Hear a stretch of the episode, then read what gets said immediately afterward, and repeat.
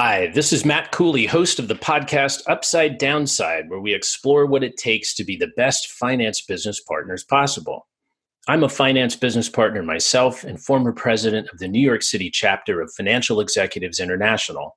Prepare to meet professionals on the front lines of value creation and hear their stories. If you'd like to suggest a future guest for this podcast or be a guest yourself, please reach out. Now, on to today's podcast. Please welcome Cliff Merchant, Finance Manager at Forescout Technologies. Hey, Cliff. Hey, Matt. Thank you for having me. I'm really happy to be here. Oh, thanks. It was wonderful having you. Please tell us about your business, Cliff, and uh, how you came to the role that you have today. Yes. So, so my company is focused on cybersecurity, and uh, my current role is I'm the sole business partner for our chief customer officer, and he has responsibility for both customer support and the professional services businesses, which are full P&L responsibility. Um, how did I end up in this role? Uh, the, uh, the, the short version, um, I was fortunate enough to work at a variety of companies, from medium-sized companies all the way up to multi-billion-dollar corporations. Um, and I've also worked at a cross section. I, have worked at a public utility, um, a few computer hardware, networking companies, software companies, and uh, for for good measure, I've even worked at a uh, law firm, a well-known law firm out in the Bay Area. And um, within those companies, I've also had a variety of business partners. Um, there's been sales, marketing, R&D, G&A functions. Um, and an interesting point, my first job, or my first analyst role was supporting a hardware services division. And now I've gone somewhat full circle and I'm currently supporting a hardware ser- or a services division once again. Why not? You must have enjoyed it. Hopefully, I've picked up a few things in that time. Hmm. Wow, that, that's what I love about your background. Actually, is the variety of roles and uh, different environments and people that you've had to interact with. I mean, it's it's a good story for a finance business partner podcast. So, during your career thus far, um, there must be some I'll call them foundational truths of finance business partnering that uh, you've noticed seem to consistently apply regardless of where you're working. Um, is that the case? And are, is, is there been any one particular sort of truth that you've noticed uh, or a North Star during your career as a partner? Oh, I would say uh, absolutely yes. Um, and I really like that question. Um, it, it, there's actually, I think, two points that stand out to me um, from my different experiences that I've had. Um, the first one is from a, a, a, finance geek perspective, if you would. Nothing wrong with being a finance geek, right? No, come on, get in line. We're all geeks. um, you know, I, I'm, I'm so thankful that my very first role was very focused on accounting. So I was really deeply involved with the month end, quarter end close process. Mm-hmm. And this included the, you know, preparing journal entries, um, obtaining the status of vendors for accruals, doing recons, etc. And um, that experience, um, being able to be confident in, in, in, accounting, I think has really helped me and served me well uh, going forward. Um, I think about doing expense forecasts, for example. And I think that if I had not had that accounting experience, they likely would not have been as accurate as I'm, I'm able to get them. Mm. Um, I think with just being able to explain variances, being able to go back and dig into the accounting just makes those explanations, I think, much more meaningful to the business partner. And so, you know, it's not necessary to have a CPA, but I, I think it's important to have a good understanding of accounting um, for any finance business partner. Nice. Okay. The the the second point um, is is I, I think that like open communication is absolutely critical. And, and you know we we hear communication so much it, it, sounds like a cliche, but if I could just take a moment to maybe add a little bit more color sure. um, to what I mean. Um, when, when I think about open communication, um, I think it encompasses just much more than just having you know the the quick kind of budget versus actual review, or maybe sending off a report to address some fire drill. Um, it, it, it's more it's more than just that. Um, at times, it may mean having uh, dialogue with your business partner. And other times it may mean actually having a debate with your business partner. Um, and if either either of those can take place without ruining the working relationship, then I think it, it means that you know you've become well positioned to be a trusted advisor to your business partner. Um, I, I, found that having regular one-on-one sessions with the business partner is that does an incredible amount with helping you to understand the strategy of the organization, and it also will help the business partner buy in to if it comes time to planning, budgeting, and so forth. And so these types of, of regular, really getting into the the the nuts and bolts, if you would, of the business, um, I think also help to break down the stereotype that the finance person is just the bean counter or the finance police type who only shows up when something goes wrong, but instead is well positioned to contribute uh, to the business. Right. And, and, I think those stereotypes used to be our roles, you know, quite a few exactly. years ago, right? Not not us personally, but but the finance function in general. Wow.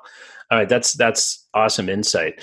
Um, so we worked together in Silicon Valley, and, and um, both later moved to other places far away from Silicon Valley. From my perspective, it was such a, a unique place, and um, I after moving away, I realized how much it affected how I viewed things. I'm curious if your perspective on being a finance business partner changed after you left Silicon Valley. Yes. Um, you know, um, my intro to Silicon Valley, um, way back in high school, a friend of mine showed me this article in Business Week about this place called uh, Silicon Valley. And I just remember being so fascinated that, uh, you know, there were all these companies that seemed to be concentrated in this one location. And I just kind of put it in the back of my head, not realizing that I would eventually end up working there uh, th- there's certainly no place like the Bay Area and, and working in Silicon Valley. Um, so many uh, companies that are very good at what they do. Um, it can be extremely fast paced because of the competitive nature of, of business out there. Um, and also, I mean, just living in the Bay Area um, from a cultural perspective, from a good restaurant perspective, um, there's few places like that. So there, there, there, there is quite a bit um, that has kind of shaped my approach, if you would, to, to business support. And um, one of the things that, that stands out to me is that because of the nature of the business business in Silicon Valley, it, it, it's virtually impossible um, to not be able to thrive without having a good team effort. And, and usually it's a cross functional effort. Um, something I wish that I would have learned earlier in my career mm-hmm. is the importance of being joined at the hip with the business partner's operations program uh, person. Um, oh, okay. You know, th- this role this role might be they might be like solely operations, or it may be a, a part of their overall function, but it doesn't matter.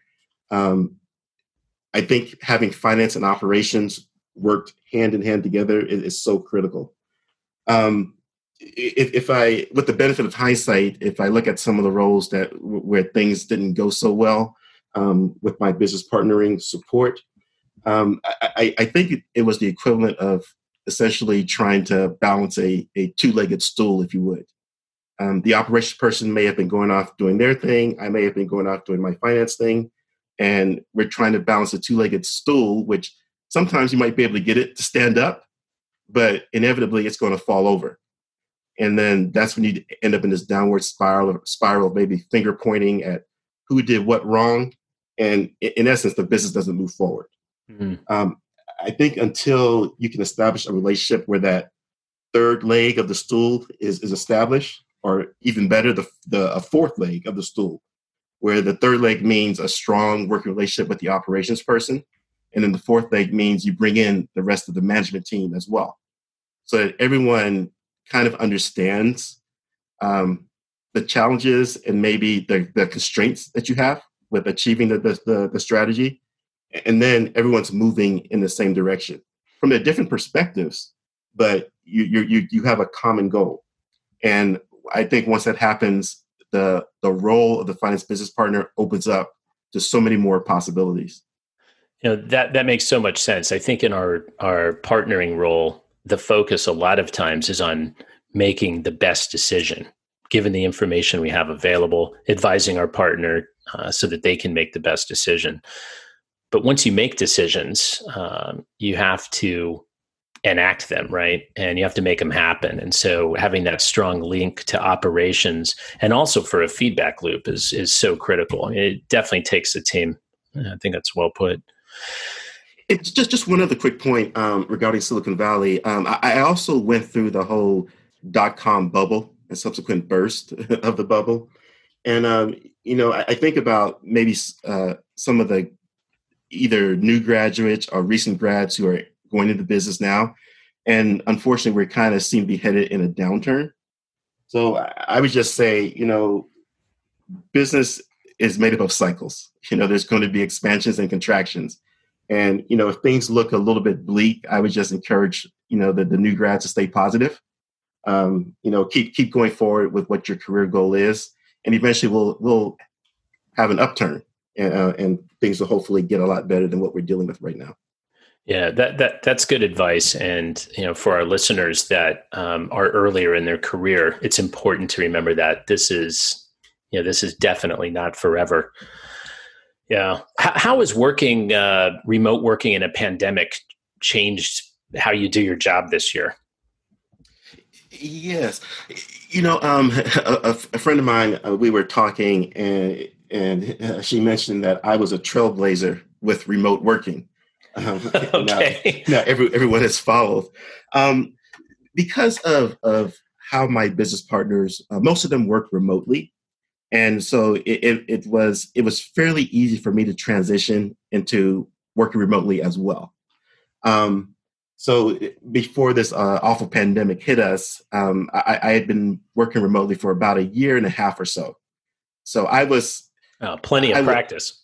Uh, exactly, exactly. So you know, I, I had my home office uh, set up. Um, I'd gone through some of the challenges. I think one of the one of the the biggest hurdles was um, feeling disconnected from the rest of the team. Hmm. And it's interesting. Um, I wasn't disconnected from my business partners because you know we had already been working remotely even when I sat in the office, but it was more from the uh, finance staff. Um, my my boss and I basically sat next to each other in the office, and and I guess I underestimated how important it was that we'd have these quick chats on mm. different issues or just casual conversations, and um, all of a sudden, you know, that was gone. So I um I, I, I tried to reach out to some people who had actually had more experience working remotely, and one bit of advice that I got that I really strive to, to implement is that I was told to I should really work to over communicate. And um, you know that that really that really resonated with me. I um, instead of you know de- de- deferring to email, I would purposefully do a phone call. And um, if if there were meetings, I'd make sure that my camera was on with the uh, Zoom meetings. Um, anything I could do to make sure that I wasn't out of sight, out of mind, you know, with my with my own team.